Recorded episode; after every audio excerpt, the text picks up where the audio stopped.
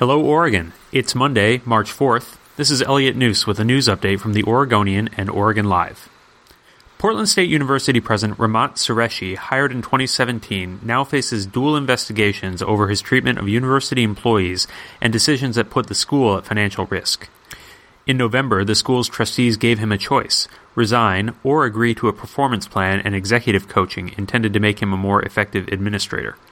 He refused to step down then, but the board's review of his actions is still underway. A state funeral will be held Wednesday at the Oregon Capitol for Secretary of State Dennis Richardson. He died of brain cancer last week while in office. His body will lie in the Capitol Rotunda beginning at 9 a.m., and the service will be held in the House of Representatives chamber at 2 p.m.